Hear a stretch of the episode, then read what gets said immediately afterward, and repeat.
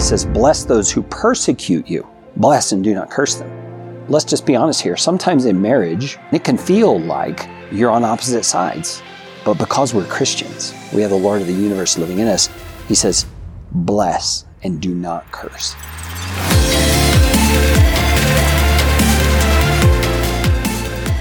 Welcome to You and Me and Jesus, a Christian marriage podcast.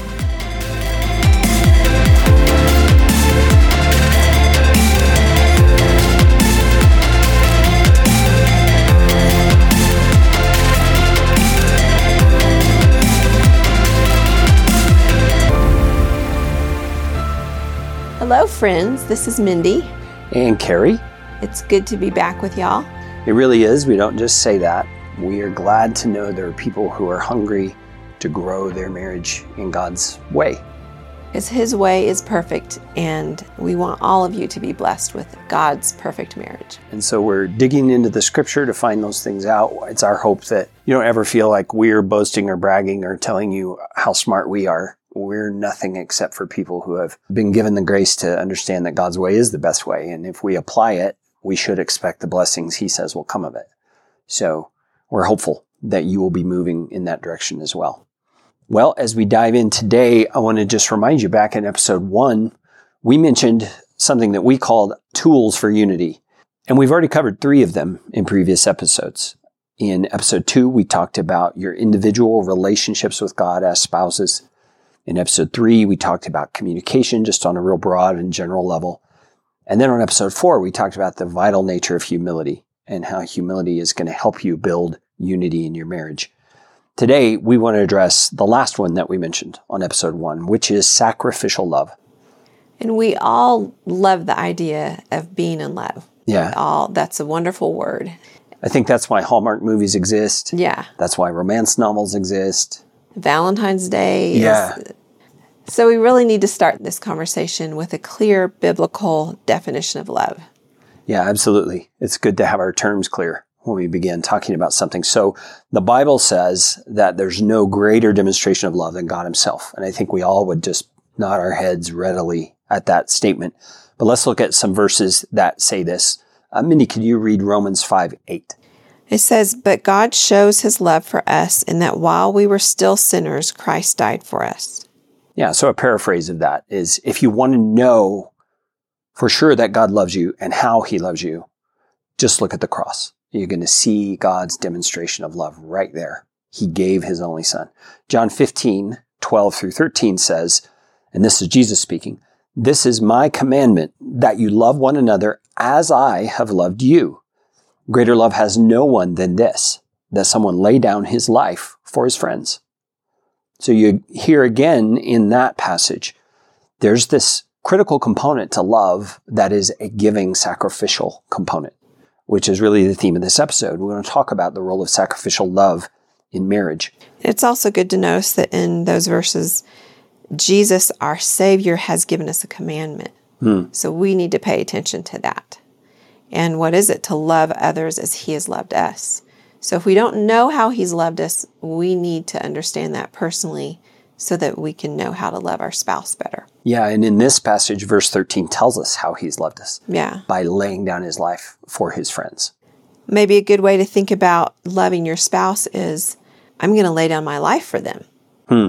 I lay down my life for my spouse daily. That sounds kind of intimidating. Hopefully, we'll unpack that as we go here in a way that makes sense.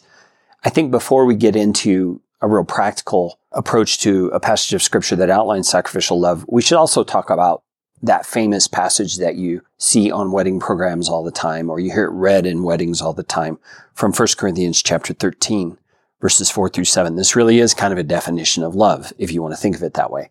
Mindy, do you mind reading that for us? Sure. Love is patient and kind. Love does not envy or boast. It is not arrogant or rude. It does not insist on its own way. It is not irritable or resentful. It does not rejoice at wrongdoing, but rejoices with the truth. Love bears all things, believes all things, hopes all things, endures all things. And the following verse, which I didn't include on our list for some reason, says, Love never fails. So I think if we just take a moment to look at all the descriptions that Paul gives here of love, we'll see that there's nothing here that I see that could be interpreted as it being about the person who's loving. It's all about the one being loved. It's all outward focused. And before we get into that topic, let me just set the context of 1 Corinthians chapter 13 for you. This passage is bookended by chapter 12 and chapter 14, naturally, which both are dealing with a conflict that was happening in the Corinthian church. There was this arguing going on about what gifts were important and whose gifts were greater. And there was kind of a dissension going on. And Paul, right here in chapter 13, points out the most important thing over all the gifts, as good as they might be, is that you're loving each other. And so this idea of, of love that we just read should not be this sentimental, kind of touchy feely kind of love that we have in mind. This is a rubber meets the road kind of love. This is the kind of love that deals with conflict and deals with tension, which we have plenty of in marriage, don't we? Yeah. yeah. So again, to reiterate the main point of this passage, love is not about you. It's about the person you're loving. And another good way to think about it is loving someone means you are pursuing them, you are initiating with them, you are serving them. So if you're not thinking about how I can serve my spouse, how I can love them better, and you're thinking more and you're waiting more for them to, how are they going to love me? What are they going to do for me? That's more selfish. That's not initiating. That's not pursuing. And might I add that it's very normal out of our own insecurities and our own need for love for us to be thinking that way. But again, we're Christians. We're Christ followers. We have the Spirit of God in us. So we are commissioned, commanded, and even empowered by God to do things differently. Love is not about us. It's about the other person. And also another thought God pursued us, He loved us first, He initiated with us. So, you know, husband, don't come home from work wondering, what does my wife have for me? What good meal does she have? I'm going to sit down and rest on the couch. I'm so tired from work. Husband should be coming home saying, how can I love my wife today? I wonder what her day was like. I bet she's tired from the, the kids. I, I'm going to go home, put my things down, and I'm going to sit at the, the counter and ask how her day was while she's getting dinner ready. That's an example of initiating with your spouse or pursuing with your spouse.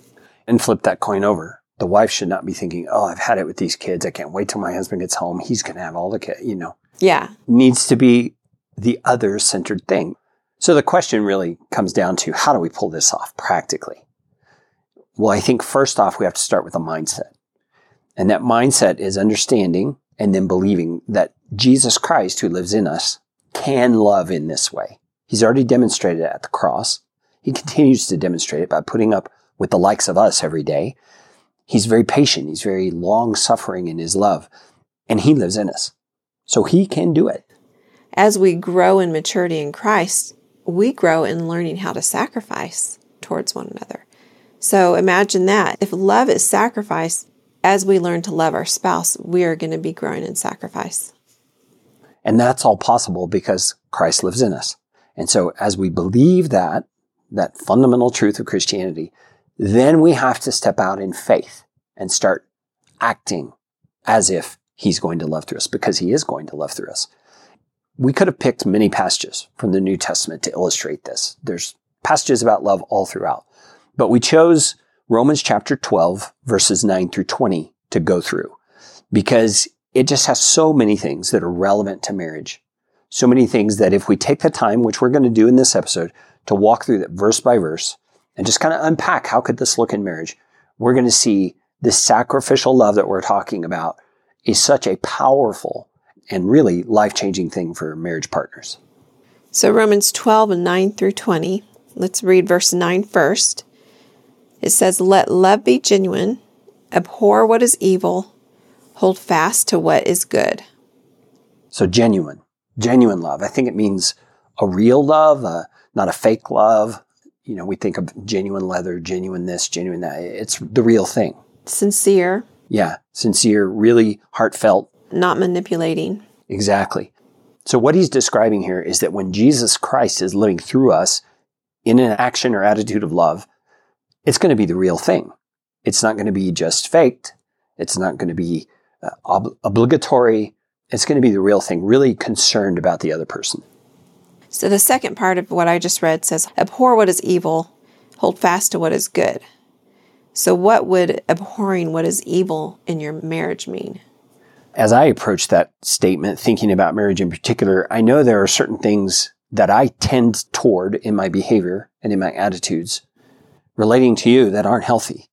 And they're not healthy because they're a sin pattern that I have or a selfishness that's ingrained in me for various reasons. I've mentioned before, one of my big ones is defensiveness.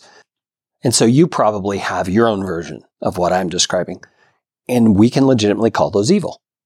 Those are things that are going to bring evil into our marriage if we allow them to be manifest. And so we need to abhor those things. And that's a strong word. We need to hate the sin that we're bringing into the marriage. And I think it's appropriate for us to look at that individually. You know, just look at yourself. You got enough sin to deal with. You should abhor what you're bringing into the marriage by way of sin. Another example of this, the enemy is going to tempt you, husband or wife, in many different ways. And it might not be something coming from your heart, but it will be coming from the outside perspective. There's times when I've had attention from other men that for a short second it made me feel encouraged, you know, because I had attention from them. But I hated that good feeling. I was abhorring that to where that could lead. And so I would even go and tell Carey when that would happen because I don't want it to go anywhere. I don't want the enemy to plant any seeds in my heart because I want to cling to what is good. And what is good is my faithfulness to Carey as my husband. He is the only one I want to be happy about who gives me special attention. And that might happen for the husband or the wife in one way or another, especially if the husband or the wife is not feeling well loved by their spouse and they get special attention from someone of the opposite sex and the enemy is just feeding lies. Doesn't that feel good? Don't you want to be encouraged by another woman because your wife doesn't encourage you much at home? But you need to have that hatred for that evil and have that mindset of clinging to what is good. What is good is staying faithful to your husband or your wife, no matter what your marriage is like. The good is to stay faithful because God commands us to stay faithful. Absolutely. And I'm so thankful you brought that up because those outside attacks can be not even oriented toward disrupting your, your relationship. It could be a, a tendency to be drawn toward partying with your buddies after work or, you know, things that are going to tear away at the fabric of your relationship because it's taking the place of time you should be spending with your spouse, for example. So abhorring what is evil means anything that's coming against God's good purpose in your marriage. That's what you should be thinking of. And holding fast to what is good. Well, what is good? Well, you took vows before the Lord in a covenant of marriage. This is a holy covenant. That is as good as it gets, folks. We need to, regardless of any difficulty we might experience in our marriage, recognize God's given us a big blessing. And that is something good to be held on to. And remember, we're talking about love as sacrifice. And sometimes clinging to what is good is going to be sacrificial because things aren't very peaceful between you and your spouse at the moment. But if you're clinging to what is good, if you're clinging to obedience, then God is going to honor that. And you're going to find that He will bless your marriage because you're obeying Him. So true. Let's look at verse 10. Love one another with brotherly affection. Outdo one another in showing honor. Now, this is really interesting because Obviously, Paul is writing this just to Christians in general, not specifically about marriage. But because we're Christians first, married partners second, we can apply these to our marriage because we are Christians responsible to do these things. So when we think about loving our spouse with brotherly affection, well, it's pretty obvious because the word brotherly. He's talking about a familial sort of a relationship and a familial devotion and commitment. I mean, we have a greater commitment to our family members than we do to other people. Even though we'll love the other people and we care about the other people, there's a greater commitment. And with marriage, it's even more so. I mean, a husband and wife should have a greater commitment to each other than they do to their kids. I mean, it might sound strange to you, but that's true because it's the foundational relationship of the home. Outdo one another in showing honor. This is not talking about a competition and winning the prize if you do better than your spouse. It's more thinking, I'm going to continue to show my spouse honor and care and love. And I'm not going to wait for the scales to be balanced. I'm not going to wait. I gave to them five times the other day. I'm going to wait for them to give to me five times. And then when it evens out, then I'm ready to give some more. It's not that kind of a thing at all. Yeah. And I think what you're describing there is a very subtle attitude. There's none of us who would say, well, yeah, I wait for their five and then I do my five. We don't look at it that granular. Yet sometimes we do that. It's like, I give and give and give and give. And when is he ever going to give? We got to beware of that attitude because we are to just be focused on doing the maximum we can do to honor our spouse and to love our spouse. That's really what this verse is talking about. We should not ever say to ourselves or especially our spouse, when is it ever going to be my turn? I'm always helping you with your problems, wife. I'm always helping you with your problems, husband. You seem to be the one that has all the needs. When is it going to be my turn? You should never say that. if you want to pray about it before the Lord, do that. Sure. God is the one who's going to fix that problem. But that would be very damaging to say to your spouse. Yeah. And let's unpack that for a moment. Why is that so damaging? What are you thinking about?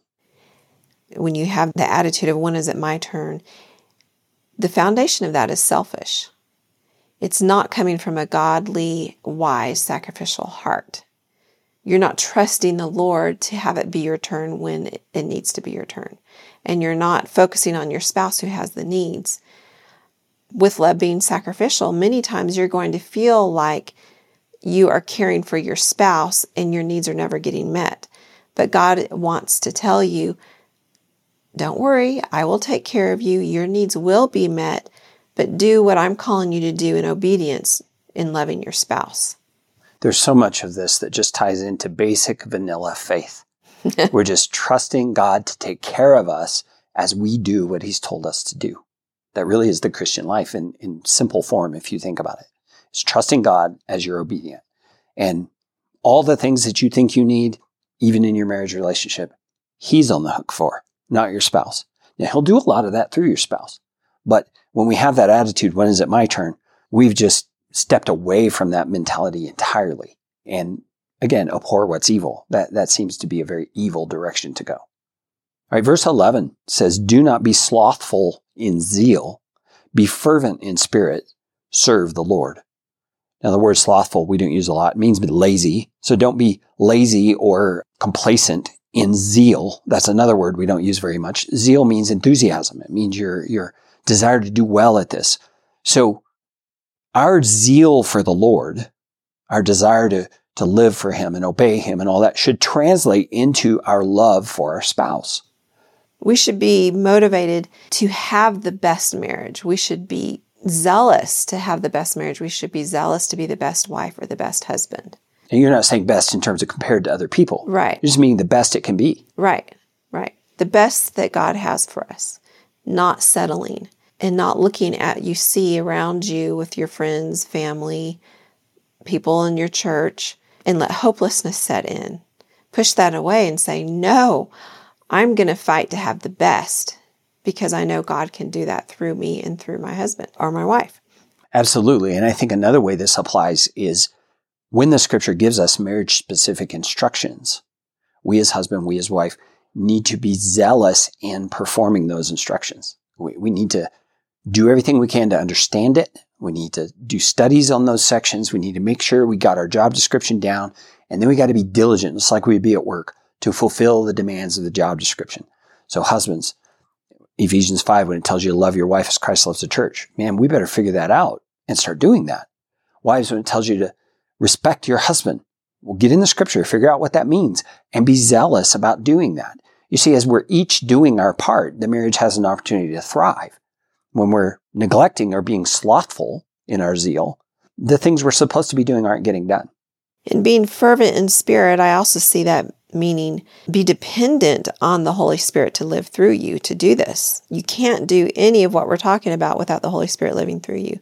As you're obedient, then you're serving the Lord, and that is delighting the Lord, and He is going to honor you. And remember, we're talking about self sacrifice here. Love is sacrificial. And so don't hear us saying any of this is going to be easy. Don't hear us saying zealously sticking to your responsibilities as husband or wife is going to be simple. It's not. It's going to take self sacrifice. It's going to take truly sacrificial love. Verse 12 says, Rejoice in hope, be patient in tribulation, be constant in prayer. I love what it first says rejoice in hope because that's a huge part of what our attitude about marriage needs to be. We need to be hopeful. I mean, how many times is a bride and groom, when they're saying their wedding vows, do you see them with hopeful, joyful faces? Yeah, I mean, every time. time, yeah. every time. It's not a sad occasion uh, when you go to a wedding, it's a rejoicing occasion. And so think of that just realistically. You're starting out your marriage in hope and you're rejoicing. You have this great celebration with friends and family. So God wants us to keep that vision of hope set before us all the time because mm. He knows He's going to do that work in us. Yeah, and our hope is in Him and who He is, His character, His goodness, His desire to use us as part of His kingdom work as a couple. There's just so much need for hope. And the reason that we're making a big point about this is because marriage is a context and an environment in which hope can diminish rapidly. When you start having difficulties and the things you were so hopeful about are not coming about, you can get discouraged. You can get disillusioned. You can wonder if you made a mistake. I mean, all kinds of ways hopelessness can manifest itself. And we've got to rejoice in hope, rejoice in the fact that God is a God of hope. He put us in this marriage for our good and for His glory, and we're going to persevere because we want to find that hope. I love that. Just imagine the path that you walk down when the two of you get married. The day of your wedding, you're rejoicing in hope. You're looking towards your future and you're hopeful. You're rejoicing, you're excited. And then God gives us instruction as we continue down that path of marriage. Tribulation's going to come. And what does He say? He says, be patient in that tribulation. Hmm. And so when we're patient in tribulation, that doesn't mean that we're just having this attitude of calmness and patient. We're patient about what? Well, we're patient on Him working in that tribulation. We're patient and trusting. Then what does He say when we're waiting on Him, trusting on Him in tribulation? He says to be constant in prayer. So when the tribulation comes, we need to trust Him to work because we're asking Him to work. We're constantly praying about it. Yeah, I can't emphasize enough how important prayer is in marriage. Individually, as spouses, but also together, seeking the God of heaven and earth to help you. I mean, just saying it that way, doesn't that just make total sense that you want God to help you? The most powerful being in the universe helping you with some of your hardest issues and tribulations. Yeah, why would we not be praying? Yeah. So, another form of sacrifice, loving sacrifice, for us might be this is hard work to have to pray all the time. Well, that hard work is a sacrifice but you need to do it. And it's a loving sacrifice. It's, yeah. A, it's an expression of love toward your spouse to be making the time to diligently pray together.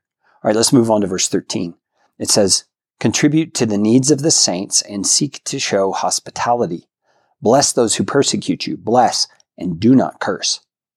Now, we should probably start here by just acknowledging both you and your spouse, because you're believers in Christ, are considered saints. It's not some dead person who the church decided should be a saint the Bible says everyone who believes in Christ is a saint.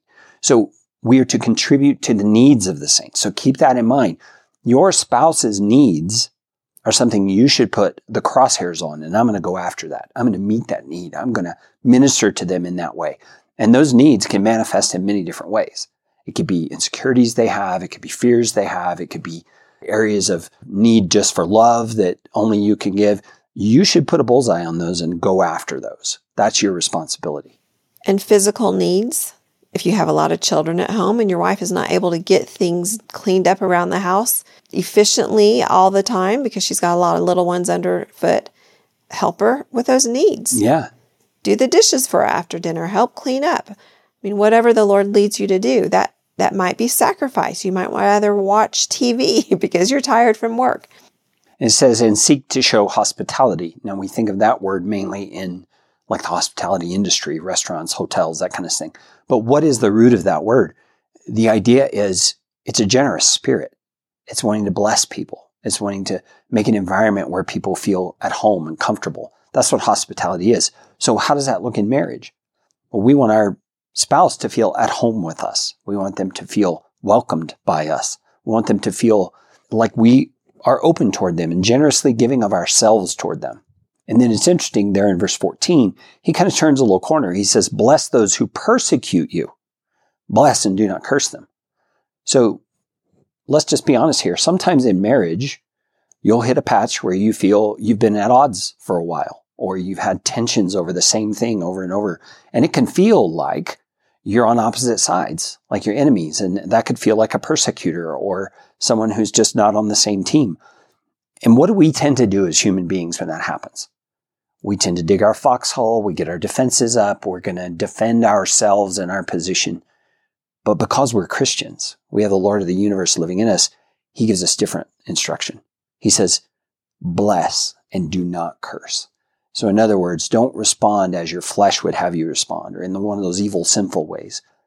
Be ready to bless even when you feel you're at odds with each other. Let's say you are being mistreated, feeling persecuted, feeling hurt by your spouse. If you turn around and curse them, then you're adding a wrong to their wrong. So now hmm. you have two wrongs. If you decide that you're just tired of it and you just, let's say you're a wife and you don't want to serve your husband by cooking good meals because they are continually mistreating you, well, there's another wrong. And then your attitude grows to bitterness, and there's another wrong. And mm. then hmm. you're mistreating your kids because you're angry at your husband who's been hurting you. Well, there's another wrong. So wrongs will compound and it will be a snowball effect mm. to where the snowball will get so big it will crush you and destroy your marriage. God is wanting you to turn around with sacrificial love towards your spouse who's hurting you because he already has a plan to help with those areas of wrong. So you you responding in wrongful ways and adding other sin to their sin, you're basically saying I don't trust God. He can't fix this, so I'm going to take into my own hands. I'm just going to retaliate. And then it makes a mess. And many times that kind of a mindset, that kind of a marriage ends in divorce. And as you're describing all that, I can't help but hearing how countercultural that whole attitude is you know, to bless instead of cursing. But again, going back to our model, our example of sacrificial love from the very beginning, Jesus Christ came to this earth who wasn't looking for him, who didn't deserve him, who didn't want him. And he knew we needed him anyway, and so he came. Self sacrificing love is about the other person. It's not about the offense. I mean, Jesus was offended more than anybody, and yet he hung on a cross for us. So our, our bar is very high here. But again, he lives in us to pull this off through us. And so as we adopt our attitude and say, I'm going to commit to living this countercultural way, he will come online and he will do some amazing things.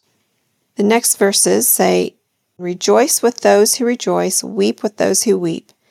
Live in harmony with one another. Do not be haughty, but associate with the lowly. So rejoice with those who rejoice. When your spouse is excited about something, happy about something, enthused about some future dream, our response should be to rejoice with them. I mean, we may not agree on every detail. We may not think it's a realistic thing, but that's not always the moment to say it.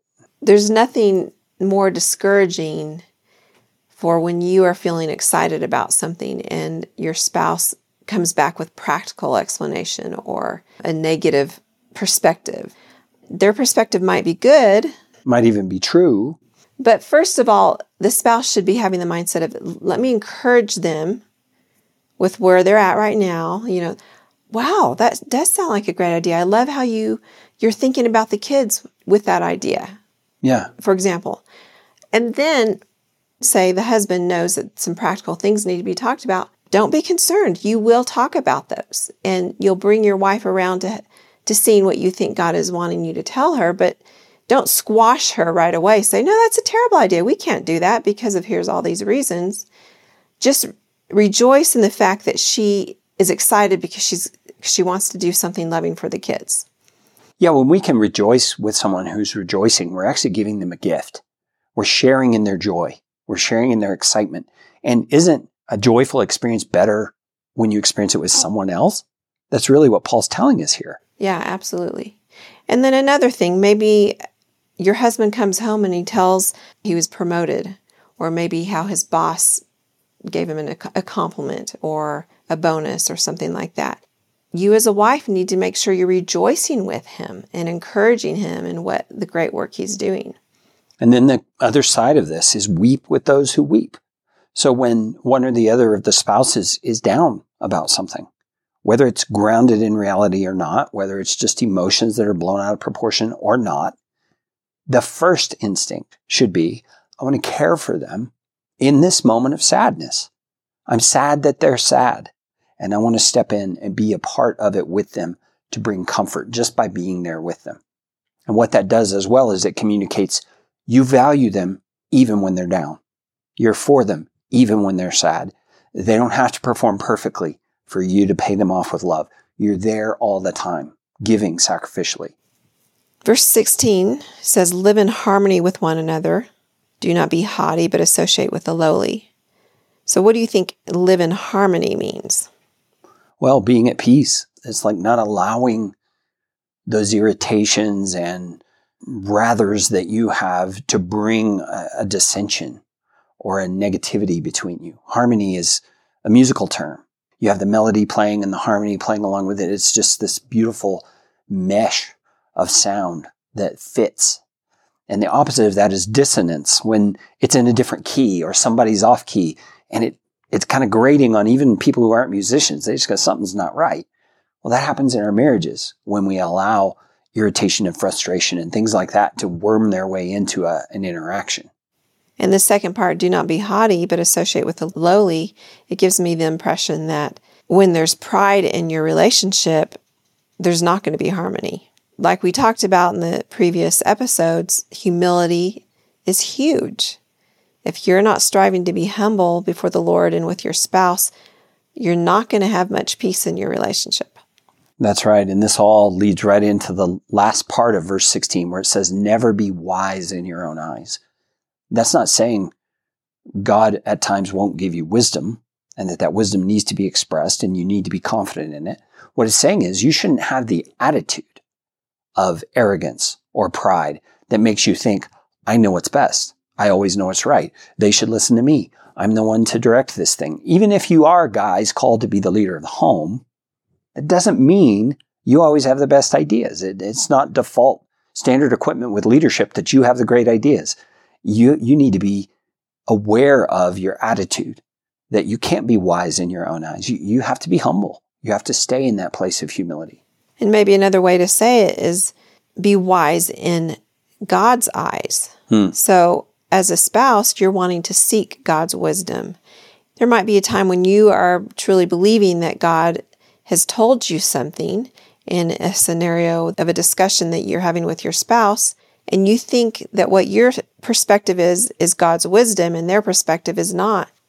Well, you patiently talk it through. You don't demand, no, I know what's right. God told me this in this verse that I read this morning you need to seek to understand one another and be patient in working it through and trust that the Lord is going to bring your spouse to see the same thing that He showed you. Yeah, that's good. I think a general thing to just keep in mind is truth will triumph. You don't have to push, you don't have to cajole, you don't have to manipulate. You can patiently speak the truth, listen to the other person, interact about it. The truth will triumph in time. So, friends, on this episode, our assignment for you is real simple. It's a memorization activity. Look at 1 Corinthians 13, 4 through 7 that we went through early in the podcast and write those down in your favorite Bible version and memorize them. There's a lot of ways you can do this, a lot of methods for memorizing, but just have it in your mind by memorization what love looks like so that you'll be able to more readily say, in an evaluation sort of way, is my behavior toward my spouse being loving? in this thing that I'm doing. It was a blessing sharing with you some of the, the things that the Lord has taught us, and we have great hope for you and your marriage. Why don't I pray for us? Father, thank you again for your word. Thank you for the opportunity to hear its truth and let it penetrate our hearts. We pray, Jesus, that you would rise up in power in us as your people, and you would take the wheel and you would live this life of sacrificial love through us toward our spouse and therefore expanding out from there to the whole world. We ask it in Jesus' name. Amen.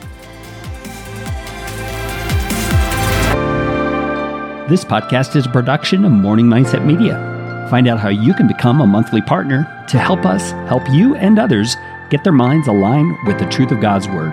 You can also find out about our other podcasts at morningmindsetmedia.com.